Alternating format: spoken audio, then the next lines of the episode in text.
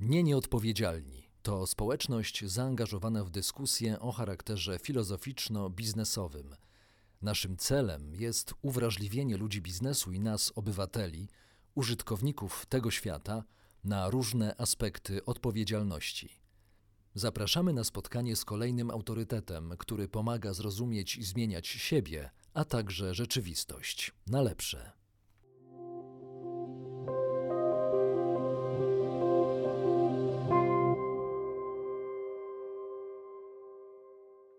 Dzień dobry, witam Państwa. To słowo dzień dobry kieruję również do mojego serdecznego gościa. Jest nim psycholog społeczny i biznesu Jacek Santorski, twórca autorskiej Akademii Psychologii Przywództwa, którą prowadzi razem z firmą Valius oraz ze Szkołą Biznesu Politechniki Warszawskiej. Dzień dobry, Jacku, witam Cię bardzo serdecznie. Dzień dobry, witam Państwa. Dzień dobry Tobie, cieszę się bardzo. Znowu razem. Znowu razem, zgadza się. Tłem do naszej rozmowy jest książka, która ukaże się lada dzień na rynku, do której sięgnięcia będziemy pośrednio zapraszać. A chciałbym, żebyśmy dzisiaj porozmawiali o tym, jak się łączy przeciwieństwa w przywództwie. A na początek chciałbym Cię zapytać o to, czy Ty w ogóle masz jakąś generalną zasadę, która pozwoli Ci opisywać przywództwo i też proponować rozwój tego przywództwa? Generalna zasada. Wiesz, traktowałem to bardzo osobiście może, że mam poczucie, że przywództwo to jest jeden z ważniejszych społecznie oraz osobiście dla których, dla tych, którzy w, to, w tę rolę wchodzą, posterunków. I że to był jeden z powodów, dla których po no, ćwierć wieku psychoterapii, kiedy pomagałem w odzyskaniu mniej lub większy, mniejszej lub większej równowagi czy poziomu szczęścia, dobrostanu jednostkom, i to, to samo w sobie jest niebywale wartościowe i yy, trudno to kwestionować. Tak jak wyrzucenie z powrotem do morza na plaży meduzy, która została wyrzucona przez falę. Ma sens dla tej meduzy, chociaż ktoś przechodzący, kiedy zobaczy, to jest opowieść de Mello o chłopcu, który to robił, powiedział: słuchaj, przecież tych meduz jest tysiące, to w skali szerszej, w skali świata nic nie zmienia i to przecież w gruncie rzeczy nie ma znaczenia, a wtedy ten chłopiec odpowiada według Antonego de Mello temu przechodniowi. Dla niej, trzymając w dłoniach tę meduzę, to ma znaczenie. Więc robiłem przez dwadzieścia pięć lat w ten sposób rzeczy znaczące, że pomagałem tej jednej meduzie powrócić do, do siebie, prawda? Być może do swojego domu wewnętrznego, a być może do swojego domu w szerszym rozumieniu. Z czasem zorientowałem się, że to dobro pomagania w rozwoju można lewarować i że to lewarowanie polega na tym, że rzeczywiście no, powstaje jakiś taki system, że od razu jest dziesięć medus, a może sto medus, a może są takie stanowiska wrzucania tych medus z powrotem do, do morza, które są jakoś zorganizowane i że to jest sednem już zarządzania, w którym kluczową rolę odgrywają ludzie i to jest sednem funkcjonowania pracy liderów. I teraz nie zależy od, od tego, czy to będzie projekt egzystencjalny, psychologiczny, społeczny, czy związany z firmami, przedsiębiorstwami, działaniem biznesowym, to są te jednostki, te osoby, są te posterunki, od których jakości i, i, i sztuki, i, i rzemiosła, i wiedzy działania może zależeć los całej firmy, całej organizacji, całej społeczności, z czasem może całego społeczeństwa, no bo liderzy gdzieś przenikają całe społeczeństwo. I to jest dla mnie taki klucz, taka naczelna zasada, że to jest szczególnego rodzaju przywilej, szczególnego rodzaju odpowiedzialność i taka potencjalna odpowiedzialność i zarazem radość, że przyczyniam się do zmiany w jeszcze szerszej perspektywie niż, niż jednostkowa. Prowadząc Akademię Psychologii Przywództwa, która całkiem niedawno temu obchodziła swój jubileusz, chyba wciąż obchodzicie jubileusz, na pewno zdążyłeś no, poznać właśnie to, co jest istotą problemu, czy też istotą zarządzania organizacjami, co stwarza właśnie problemy. I wychodząc od tego, chciałbym Cię podpytać, czy zauważyłeś tutaj, że są jakieś ewidentne przeciwieństwa, które nie pozwalają liderom ruszyć do przodu i co w związku z tym zaproponowałeś w ramach swojej i teorii, i praktyki? Pierwsza rzecz, która teraz przychodzi mi do głowy, że takim, takim przeciwieństwem czy przeciwstawieństwem, które no, trzeba jakoś przyjąć, wintegrować, a potem przekraczać, mogą być po prostu nasze nawyki i stereotypy.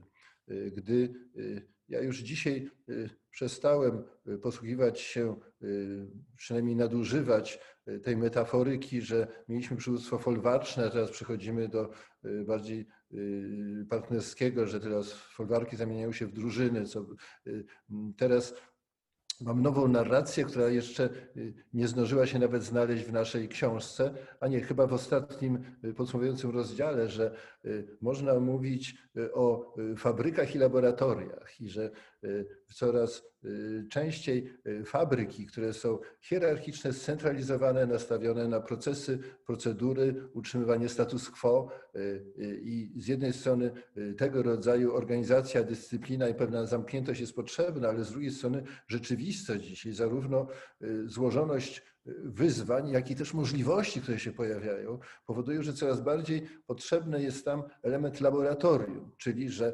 eksperymentujemy, że opieramy się na ciągle pozyskiwanych danych, mimo że już jakiś pakiet informacji czy przesłanek do decyzji, czy projektu, czy technologii jest zamknięte. I to wymaga z jednej strony zapytania siebie, co ma tu zostać tą fabryką, bo gwarantuje bezpieczeństwo, bo gwarantuje ciągłość, bo gwarantuje stałość, a z drugiej strony ile tu może być tych pierwiastków właśnie takich laboratoryjnych. I to, co nas może i menadżera, i lidera utrzymywać w tym status quo, to, że nie ma do, dość wglądu w siebie, w to, jak jego nawyki działały wczoraj, a dzisiaj warto, żeby je przebudowywać czy zastępować nowymi, albo też jakby wiedzy o nowych możliwościach. Te nowe możliwości są w świecie, choćby przynosi je technologia, czy nowe wzorce właśnie przywództwa, zarządzania, prowadzenia tych firm, laboratoriów, a z drugiej strony te możliwości są wewnątrz mnie, bo ja sobie mogę nie zdawać sprawy z tego, że będąc osobą na przykład bardzo analityczną i mając za sobą dobre M B A i świetnie pracując na poziomie strategiczno-operacyjnym, mam w sobie też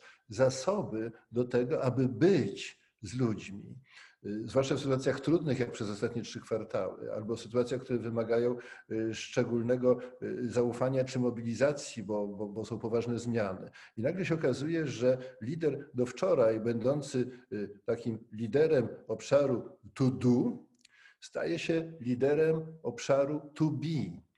I że to nie, nie, nie oznacza, że on powie, dobrze, to ja się przenoszę do projektów społecznych, bo tam jest jakość bycia i relacji, a tu jest właśnie ta produkcja, dyscyplina, taka scholastyka biznesowa. Tylko że połączę jedno i drugie. Więc są nasze doświadczenia, przyzwyczajenia, nawyki. Część jest funkcjonalna, część może powodować, że nasze przywództwo staje się dysfunkcjonalne, no a poza tym możemy mieć złe dla siebie i świata nawyki swojego charakteru. No, osoba nadmiernie zajmująca się sobą, bo w głębi duszy niepewna siebie, osoba narcystyczna może mieć jakieś nawyki zbyt ksobnego traktowania świata, informacji zwrotnych, relacji z ludźmi, za mało wtedy dostrzega ich, za dużo jest tu ja, za mało my. I tego rodzaju nawyk tak jakby organizowania swojego przeżywania świata i percepcji może bywać zmieniony. Też nie tak, że ja zupełnie uwalniam się od tego, że ja jestem ważny dla siebie, ważny dla siebie, ale że zmieniają się proporcje. Przy okazji to rozróżnienie mieć i być Jest oczywiście takim egzystencjalnym, filozoficznym rozróżnieniem, które stawiali zwłaszcza egzystencjaliści, egzystencjalni psychoterapeuci. Już parę dekad temu była słynna książka Ericha Fromma „Mieć czy być", prawda? I wskazująca, że społeczeństwa Zachodu, zwłaszcza kultury Zachodu i cywilizacji Zachodu, są za bardzo zorientowane na to mieć kosztem tego być. Dzisiaj czytam studia McKinsey z tego, jak sobie blisko dwustu top menadżerów amerykańskich w dobry i konstruktywny sposób radziło sobie, aby wspierać swoje organizacje w tym trudnym czasie, w marcu, kwietniu, maju, czerwcu. I okazało się, że to, co stwierdzili konsultanci, no powiedziałbym tej raczej scholastycznej firmy konsultingowej, że oni odkryli, że z jednej strony poprzez pracę zdalną i to, że są w domach czy swoich gabinetach, mają paradoksalnie znacznie więcej czasu, aby się spotykać, chociaż, chociaż w tak upośredniony sposób, ze swoimi zespołami, ze swoimi liderami, ale być może nie tylko, że mogą wyjąć z kalendarza wszystkie czy większość podróży, czasów przelotów, że mają to na bycie i że nie mając nawet psychologicznych doświadczeń, bo nie każdy lider skończył studia na INSEADzie, które łączą psychologię z przywództwem, to co jest naszą inspiracją od u nas dziesięć lat, tam dwadzieścia pięć, czy profesor Bill George, który zajmuje się na Harvardzie autentycznym przywództwem, może nie mają za sobą takich studiów, może nawet lektur, ale oni odkrywali, że to jest, przychodzi czas, żeby więcej być i, i ci liderzy, ci C E O, który, z którymi wywiady robili specjaliści McKinsey, nie, nie, jedna z liderek czy z liderów ujął to w ten sposób, że on robił sobie dotąd te to-do list, oczywiście czasem not to do list, żeby zachować priorytety. I nagle powstaje lista to be, gdzie mam być dzisiaj, w tym tygodniu, w swojej organizacji, która jest z jednej strony dalsza, rozczłonkowana, a z drugiej strony bliższa, bo ja mogę być wszędzie. Mogę ten managing by walking around, tak jak to bywało dwadzieścia czy trzydzieści lat temu, kiedy lider spacerował po swojej organizacji, przemieszczał się z hali do hali, realizować przy pomocy no, nowych technologii w błyskawiczny sposób. Czyli znowu, zobacz, mamy kolejną, jeszcze nieuwzględnioną w naszej, mówię naszej, bo ty skromnie mówisz o mojej książce, a y, książka jest efektem zapisów naszych rozmów i gdyby nie y, twoje zapisy i twoje pytania i twoje puenty, pewnie ja bym dzisiaj się już potencjalnie nie cieszył potencjalnym sukcesem tej, tej naszej książki. Że jakby kolejna integracja. Y, y, sednem przywództwa jest y, działanie i wspieranie ludzi w działaniu. Sednem przywództwa są efekty. Tylko okazuje się, że jeżeli te efekty mają być długotrwałe albo osiągane w warunkach szczególnej niepewności czy szczególnego stresu, to, to nagle się okazuje, że ten element to be, ten element obecności, ten element zainteresowania, nie tylko na jakim poziomie są targety, plany, staje się jakimś kluczowym elementem kompetencji lidera i dzisiaj właściwie przychodzi mi do głowy, że zresztą to, to idę tutaj za analitykami ze świata, że przychodzi czas na coś, co ja bym nazwał to be leadership, prawda? A nie tylko ten to do, ale nie kosztem tego, bo oczywiście ktoś z pracowników nie tylko dlatego, że jest zestresowany, nie tylko dlatego, że jest zmęczony, ale dlatego choćby, że ma takie nawyki, żeby nie maksymalizować swojego wysiłku, a może go optymalizować albo może mniej i wymaga w jakimś momencie rozmowy o tym, że mógłby jakiś projekt dopiąć lepiej lub szybciej, że mógłby coś dopieścić, że mógłby zanim zwróci ten raport czy tę pracę, jeszcze raz mu się przyjrzeć, więc oczywiście ten element to do, ten element standaryzacji, wymagania, doprowadzania do celu jest nadal ważny. Natomiast okazuje się, że ten aspekt bycia, aspekt jakości relacji staje się kluczowy. I patrząc, to, na, takim... patrząc na tło, na którym ty siedzisz, a domyślam się, że jesteś w gabinecie, w którym spędziliśmy naprawdę sporo godzin, przypominają mi się te wszystkie bardzo wymagające chwile, ale i również pełne intelektualnych przyjemności, nie, nie ukrywam. I cieszę się bardzo, że, że, że włączasz mnie w poczet autorów, którzy jakby tworzą, tworzą twoje dzieło. Nie ma co ukrywać, że to jest twoje dzieło.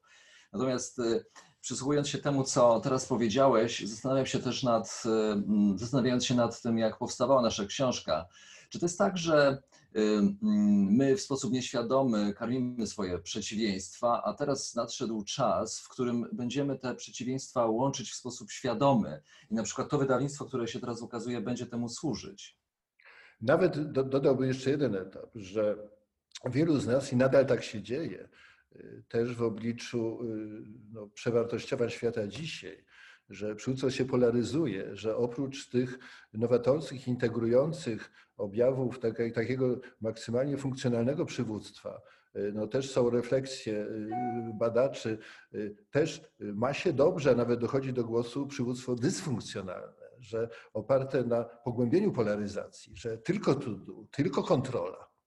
Owszem, jest nowa technologia i możemy mieć kamerkę w każdym domu, gdzie, który jest stanowiskiem pracy, po to, żeby była jeszcze większa kontrola, a nie żeby była i kontrola, i obszar kontaktu, i obszar bycia. Więc, ale abstrahując od tego, że świat się też tak ciągle dzieli, nie można tego moim zdaniem ignorować i teraz, że się jeszcze bardziej polaryzuje, to do niedawna ci, którzy mieli intencję, aby działać w sposób no, sensowny biznesowo i sensowny egzystencjalnie, bo no, tacy liderzy zawsze byli, są, są i będą. Oni dotąd mogli jednak pozostawać wierni tylko jednej ze stron jakiejś dychotomii. Na przykład byli tylko bardzo analityczni albo tylko bardzo nastawieni na relacje. I wtedy ten nastawiony na relacje mógł co najwyżej zostać zastępcą dyrektora H R-u, bo, ten już, bo już dyrektor H R-u już musi czuć biznes, jak to się mówi. Potem się okazało, że można zacząć sobie uświadamiać, że są te przeciwieństwa w wymaganiach i możliwościach otaczającego świata, ale też, że są one i w nas. I że właśnie można je łączyć. I, i tym, tym łącznikiem jest słowo, słówko i, dlatego ono tutaj ma takie, takie znaczenie i trafiło na stronę tytułową naszej książki, która brzmi i refleksje o przywództwie jutra. Jak w ogóle uczą się liderzy? Czy to jest proces, w którym można ich pozostawić świadomie w izolacji, w sensie to znaczy w samoedukacji, chodzi też o liderki jak najbardziej, czy raczej na przykład to powinno się zakończyć taka samoedukacja na jakimś etapie i on, ona powinni szukać grupy, która będzie środowiskiem, ekosystemem wsparcia, gdzie zachowując integralność, no ale też zachowując prawo do prywatności, do, do, do, do, do swoich błędów, tak, i do, do utożsamiania się ze swoimi błędami, jednak następuje jakiś progres. Jak to teraz no, wygląda w edukacji?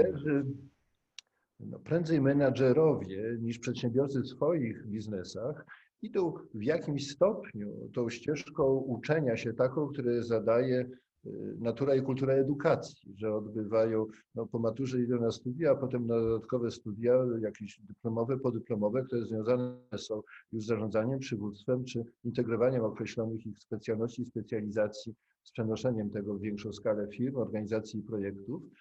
Natomiast w przypadku przedsiębiorców dzieje się to prawdopodobnie wcześniej i szybciej, lecz w przypadku menadżerów może się nie dziać, ale to bywa konieczne. Głównym takim obszarem uczenia się staje się praktyka i doświadczenie.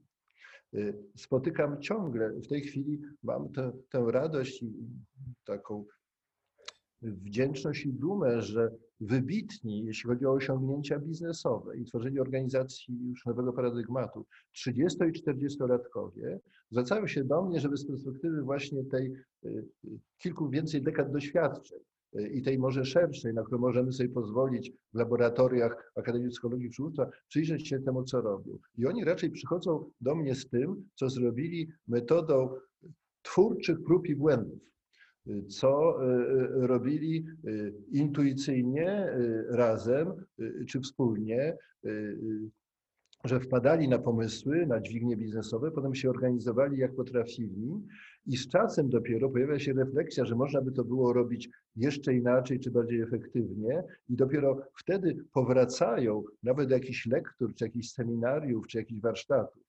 I, i, i tak się dzieje z przedsiębiorcami.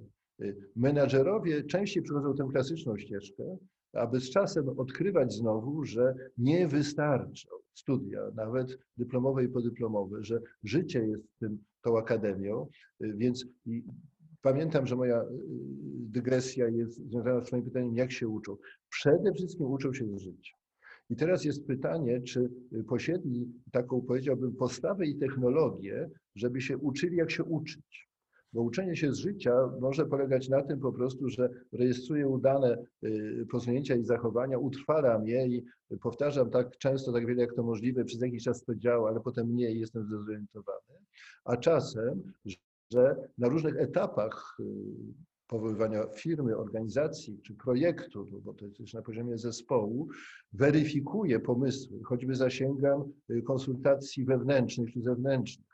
Jak my to nazywamy w naszej książce, to urealniam albo doszukuję się jeszcze jakichś innych rozwiązań. Jest to ciągły proces pójścia, tak jak to Ray Dalio w swojej książce, nie przez przypadek to trafiło na wewnętrzną okładkę książki. Pokazuje, że dzisiaj proces rozwoju projektu, zespołu czy biznesu idzie taką spiralą, w której jest wiele tych pętelek. Te pętelki to są pętelki zatrzymania i uczenia się.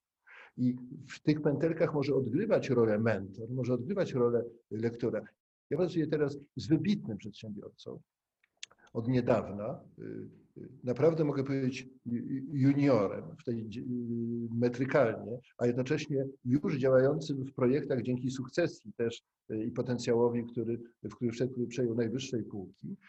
On mi szczerze mówi, że on wcześniej zajmował się innymi obszarami życia i samorealizacji. Uprawiał w skali międzynarodowej aktywnie sport. Jego interesowało, imponowało to, jak, jak ojciec prowadzi firmę, natomiast sam trochę o tym wiedział, trochę o tym czytał. Nie skończył studiów biznesowych, kończył studia ekonomiczno-humanistyczne.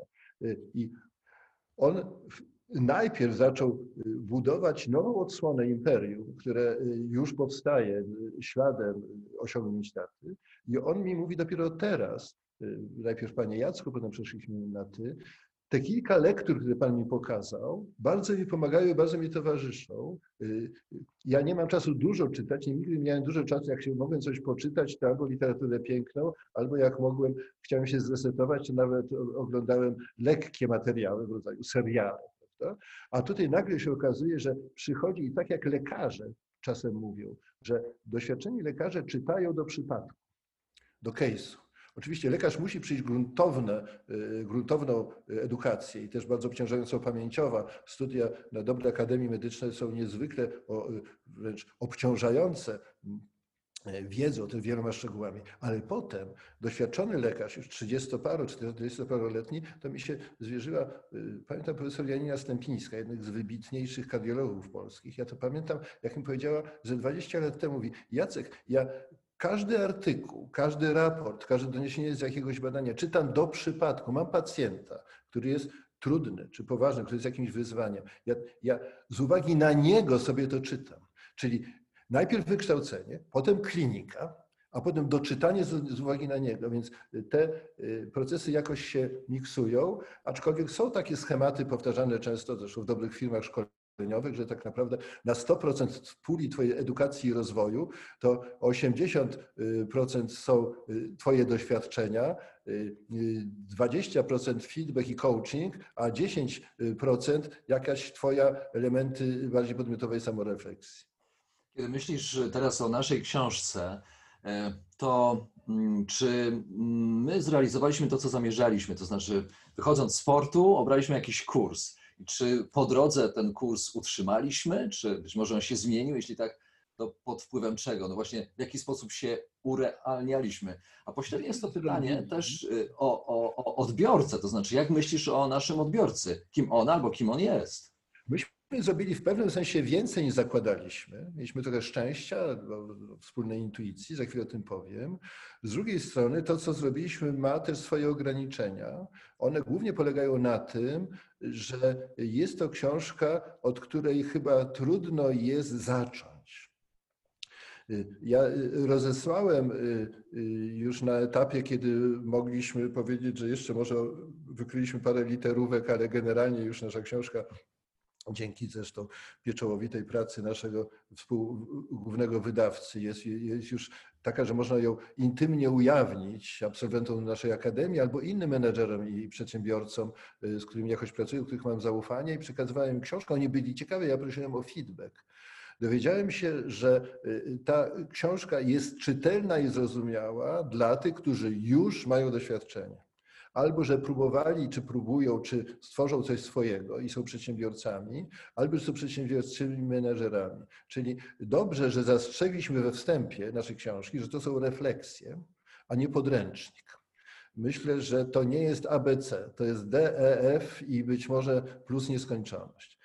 Z drugiej strony, to, co jest związane z jakimś azymutem naszej książki, to pamiętasz, że pierwszą intencją było to, że ja chciałem, tak jak Robert Cialdini zastanowił się, dlaczego jego książki o wywieraniu wpływu na ludzi i o wpływie społecznym, dobrych interakcjach no są bestsellerami, które wychodzą w nakładach milionowych, a z różnych studiów wynika, że tylko kilkanaście procent sprzedawców, liderów, menadżerów, nauczycieli robi z tego użytek, że od innych to jakoś odpada i on się potem przyjrzał, zrobił studia empiryczne i badawcze, kto i w jaki sposób robi z tego użytek i okazało się, że użytek z tego, i tu powstała ta jego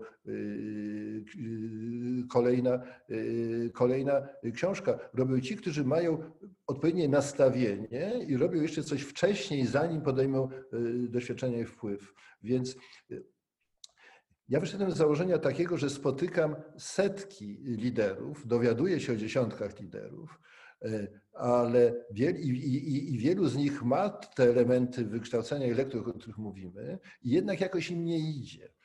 Albo to wiele kosztuje ich czy organizacje, albo no zostają, no powiedzmy sobie, mierni, a niektórzy z, z porażki do porażki, albo od sukcesu do sukcesu, albo w miksie tego rosną. Rozwijają siebie i innych. I, i chciałem zapytać siebie w oparciu o dwadzieścia pięć lat doświadczenia w pracy z polskimi liderami z tej najwyższej półki, ale też tych, którzy się pojawiają w różnych przestrzeniach małych, średnich firm i menadżerów, przyglądając się temu, co się dzieje na świecie, zapytać siebie, co robią ci, jakie nastawienie mają ci, jakie zasadami, jakimi się kierują ci, którzy z tego użytku o przywództwie i zarządzania, który jest powszechny w sieci, robią rzeczywisty użytek. No i myśmy szukali, najpierw miałem tych zasad kilkadziesiąt, wyszukaliśmy, sprowadziliśmy je do siedmiu i to, co okazało się jakimś darem rzeczywistości, to, że gdy byliśmy gotowi złożyć książkę do druku w marcu. Miała to być książka, refleksje o przywództwie. Ty czasem mnie dopytywałeś, jak będzie jutro, ja w tym byłem bardzo ostrożny. Okazało się, że książki nie można drukować, bo drukarnie zostały zamknięte, a nie wiadomo, jaka będzie przyszłość książki, zwłaszcza drukowanej. Zawiesiliśmy z wydawcą emisję tej książki na czas, kiedy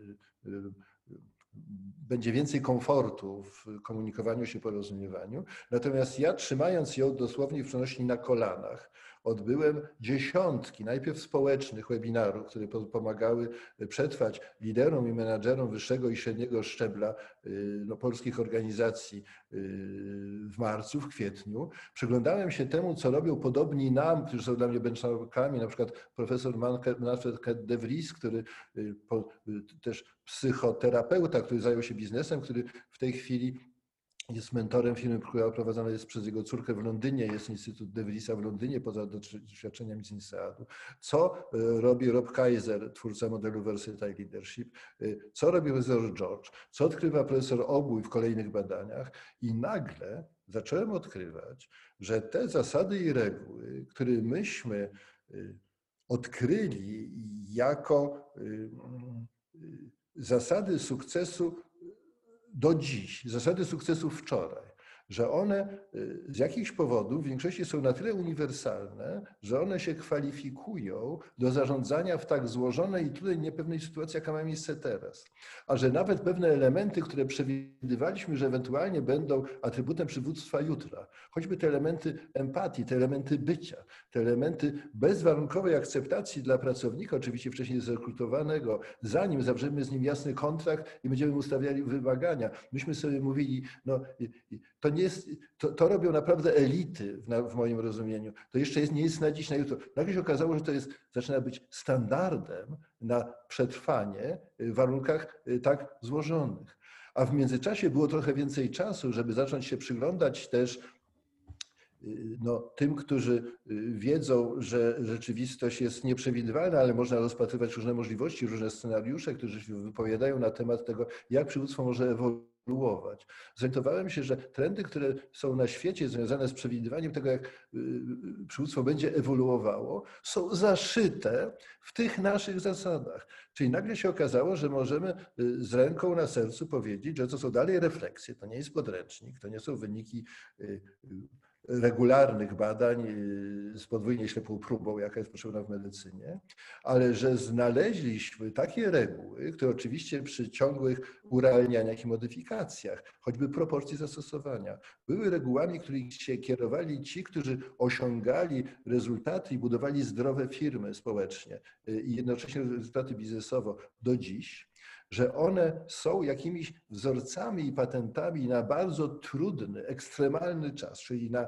na, na to teraz, tutaj, ostatnich trzech kwartałów i że jest w nich zaszyte jakieś, przynajmniej warte rozpatrzenia, przesłanie na jutro.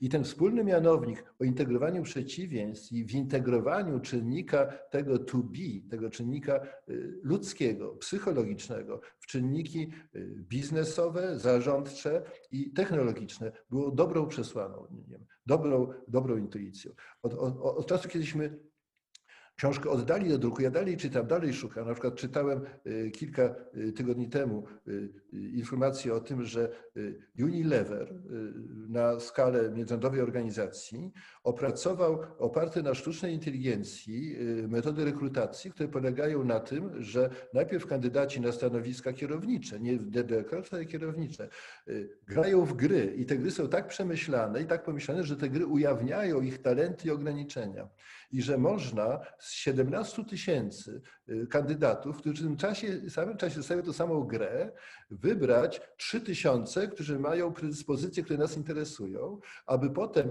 nagrać z nimi krótkie wywiady, które też sztuczna inteligencja czyta, na ile ich język ciała świadczy o tym, że są zaangażowani, że mają pasję, a z drugiej strony fraza, że łączą pasję z dyscypliną, aby potem doprowadzić do tego, że jest dwustu kandydatów, z którym każdy już z kimś z ha eru, z kimś z rekrutacji, z potencjalnym przełożonym spotyka się na rozmowę, do której są wszyscy przygotowani. Czyli nagle się okazuje, że nowe połączenie świata technologii, które pozwala skalować, to takie Zarzucenie, zarzucenie sieci na kilkanaście tysięcy ludzi, potem na kilka tysięcy ludzi, aby potem pojawiły się te osobiste rozmowy i żeby ten czynnik ostatecznej decyzji, czy do siebie pasujemy, ostatecznego rozpoznania robił bardzo zaawansowany psychologiczny rekruter. Znów się światy integrują i prawdopodobnie w przyszłości jeszcze bardziej będą się w ten sposób integrowały, więc już wiem, że te obawy, chociaż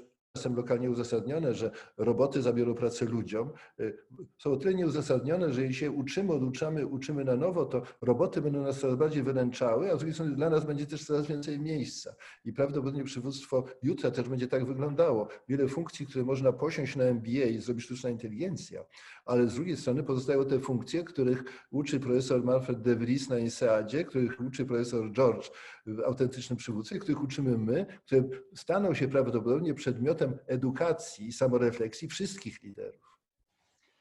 Ważną częścią książki jest rozmowa, którą Ty przeprowadziłeś z Janiną Ochojską, liderką Polskiej Akcji Humanitarnej. Czy to nieprzypadkowe włączenie właśnie tej rozmowy do książki oznacza, że przyszłość oprócz integracji przeciwieństw, także tych, o których wspomniałeś przed momentem, będzie przyszłością liderów społecznych, albo tych z rodowodem społecznym, którzy będą przechodzić wyżej, będą tworzyć przedsiębiorstwa o oddziaływaniu społecznym, ewidentnie społecznym, czy będą się pojawiać w polityce?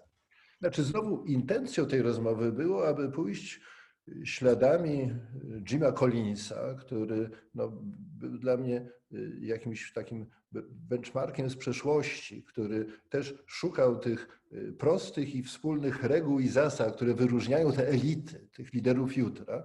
I Collins po ogłoszeniu książki Good to Great, gdzie określił proste zasady, reguły, którymi kierowali się no, liderzy kilkunastu spółek z tysiąca badanych, które, które ich wyróżniały. Potem, co było mniej rozpowszechnione, napisał, zrobił dodatkowe studia, których tytuł jest Good to Great, czyli od dobrego do wielkiego, on the social sectors. I on, przynajmniej na podstawie świadectw, które zebrał, pokazał, że czy ktoś prowadzi organizację społeczną, czy klub sportowy, czy chór, czy teatr, to przywództwo zorientowane na tym, że są z jednej strony elementy misji, wizji, jakiegoś problemu do rozwiązania lub jakiegoś pomysłu, a z drugiej strony trzeba to zamieniać na strategię, na cele, trzeba to urealniać, a potem z wielką determinacją realizować, że to się też aplikuje w projektach społecznych, że jest bardzo wiele wspólnych elementów, że tu i tam chodzi o, o cel, tyle że w biznesie celem do wczoraj, bo za chwilę o tym powiemy,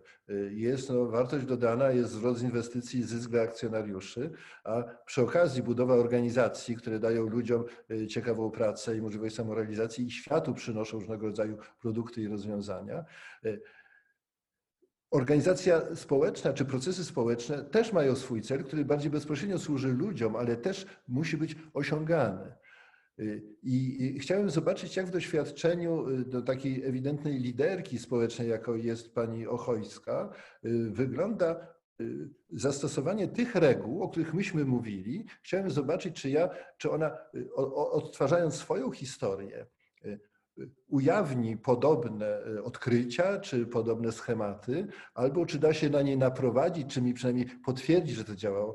Nie musiało się potwierdzać. Okazało się rzeczywiście, że podobnie jak Collins dwadzieścia kilka lat temu w Good to Great in the Social Sectors, zdobyłem takie świadectwo, że reguły, o których mówiliśmy, przede wszystkim tej magii I, która jest w łączeniu z jednej strony misji, świadomości problemu, bo to nie zawsze musi być wizja z garażu, to może być poczucie, że jest jakiś problem, jakiś temat, jakieś zadanie, które trzeba rozwiązywać, ale w tym też jest jakiś element wizji i misji, że to wymaga ciągłego urealniania, urealniania w trudzie ciężkiej pracy, urealniania w mierzeniu się z rzeczywistością, która nas urealnia.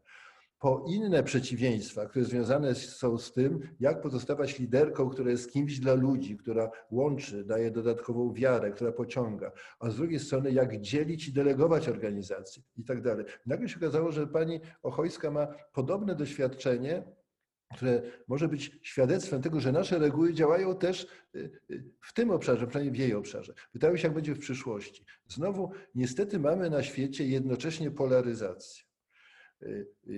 Zwłaszcza profesor de Vries, prowadząc, mając kontakty, podobnie jak profesor Obój, z absolwentami swojej uczelni INSEAD-u i też, którzy są liderami, menadżerami, ale też przyglądając się temu, jak świat, jak liderzy już społeczni i polityczni reagują na, na, na kryzys, na te przemiany, które się dzieją, wyraźnie pokazał, że przywództwo na świecie się polaryzuje i że dobrze, a nawet coraz lepiej się ma to, co on nazwał przywództwo dysfunkcjonalne. Że to, że ludzie są w trwodze, może być źródłem dla liderki społecznej i politycznej, takiej jak Angela Merkel, do wystąpień, które myśmy analizowali w naszej akademii na wiosnę, w której z jednej strony pokazuje, jak trudna do zrozumienia i zatrważająca jest sytuacja, z drugiej strony, jak jest wymagająca i co ona decyduje po dramatycznych, rozwiązaniu dramatycznych dylematów, że jak poogranicza nasze życie w imię być może przeżycia kilkunastu procent populacji.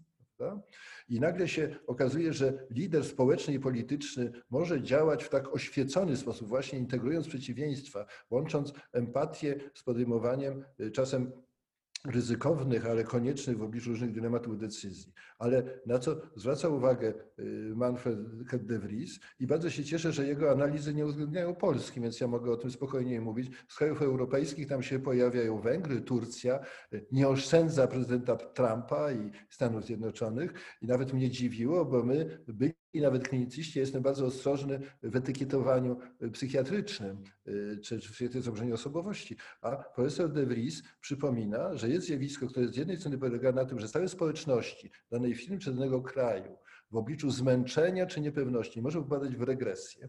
To znaczy jest bardziej skłonne do rozwiązań magicznych, do stereotypów, do, do plemienności, do izolowania się w związku z tym, kosztem relacji z innymi, a to są problemy na świecie, które muszą rozwiązać wszyscy, a z drugiej strony, że się w tym dobrze czują, dochodzą coraz bardziej do głosu liderzy, których on przypomniał, że Otto Kernberg, psychoanalityk z lat sześćdziesiątych nazwał malignant narcissism. Ten malignant znaczy złośliwy, tak jak złośliwy może być nowotwór. że wielu liderów, którzy mają charyzmę, mają charyzmę narcystyczną związaną z despotyzmem, kontrolą, uzależnianiem ludzi od siebie i wiązaniem bardzo lokalnych interesów i bardzo egotycznych czy egoistycznych z tym, co współtworzą. Więc ciągle pamiętajmy, że też ten świat społecznego przywództwa być może za ścianą się toczy. Kiedyś, niedawno byłem u takiego oświeconego młodego lidera, który już częściowo wracają do swoich biur, jest w biurowcu, gdzie jest kilka biur i mówi: jadąc windą, nie wiem, czy mieli koniecznie dwa metry, chyba winda była duża, aby rozmawiać o tym, jak będziemy w tej chwili partycypacyjnie rozwiązywali z naszymi pracownikami temat, żeby to, czego się nauczyliśmy ostatnio, kiedy robiliśmy projekty niemożliwe. I teraz jak z jednej strony odpocząć, a z drugiej strony uczynić z tego nowy standard, spotkałem sąsiada z piętra wyżej, który powiedział: słuchaj, ściąłem po prostu koszty, zwłaszcza kadrowe, trzydzieści pięć procent. Jednocześnie udało mi się uzyskać takie, a takie inne dotacje z tarczy i inne. Słuchaj, hulaj życia w, kry, w, kryzy, w kryzysie, w takiej trudnej sytuacji. Widać było, że w tym samym budynku na dwóch piętrach jest lider oświecony, lider zmierzający do tego, jak wesprzeć ludzi, aby razem z nimi osiągać jeszcze więcej poprzez docenienie i analizę ich wysiłku, a z drugiej strony lider dysfunkcjonalny. Lider, który chce przez jakiś czas przetrwać, który chce jeszcze w tym roku zrobić target, ale nie wiadomo, jaka będzie jego wartość, jego firmy za dwa lub trzy lata. Jedno i drugie. Więc jak mówisz o przywództwie społecznym, to myślę, że wchodzimy na bardzo kruchy lód i ja wolę, widząc jak wiele, wiem, że ty się tym zajmujesz, jak wiele takich podmiotowych, partycypacyjnych, różnego rodzaju nowych rozwiązań społecznych, które są bliskie też naszym zasadom, się realizuje, jak dużo jest dobrych praktyk, to konieczne jest to, aby te dobre praktyki przywództwa społecznego, których, które masz na myśli, oraz biznesowego przekraczały masę krytyczną.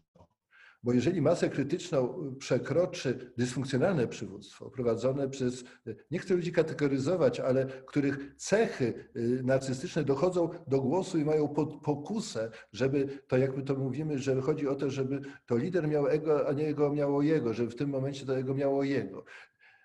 To jest walka. To jest trochę walka, jak, jak, jak Fromm pisał taki esej Wojna w człowieku, że w każdym z nas jest wojna między entropią i negentropią, między destrukcją i konstrukcją. To się też w tej chwili toczy na naszych oczach i my bierzemy w tym udział. Możemy jedni bardziej bojowo walczyć z tamtymi liderami toksycznymi, my możemy budować te najlepsze możliwe praktyki, aby przekraczać masę krytyczną. Rozgadałem się, ale pobudziłeś moją pasję, a łączyć pasję z dyscypliną to uczy profesor Obój, a ja tutaj widzę, że straciłem trochę dyscypliny wykładu.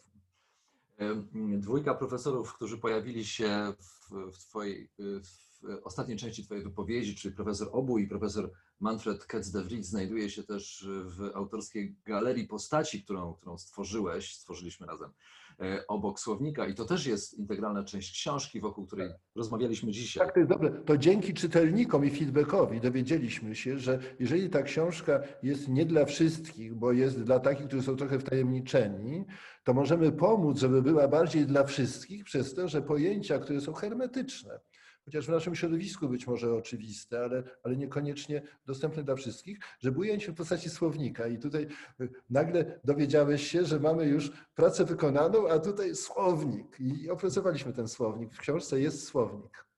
Zgadza się. I galeria postaci i słownik kluczowych pojęć. Nawet ten toksyczny narcyzm jest tam zdefiniowany.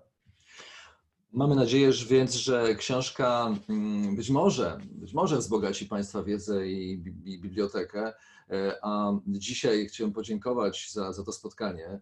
Kolejne z serii, które miałem przyjemność razem z Tobą no, sprowokować i, i uczestniczyć w nim również. Tak więc Jacku, bardzo Ci dziękuję. Jacek Santorski. Ja też dziękuję. Zapraszam, do trwa rekrutacja do jedenastej edycji naszej Akademii Psychologii Przywództwa, którą dzisiaj mogę nazwać, że to jest szkoła tego to be przywództwa, tego przywództwa bycia. Dziękuję i do zobaczenia. Dziękuję bardzo.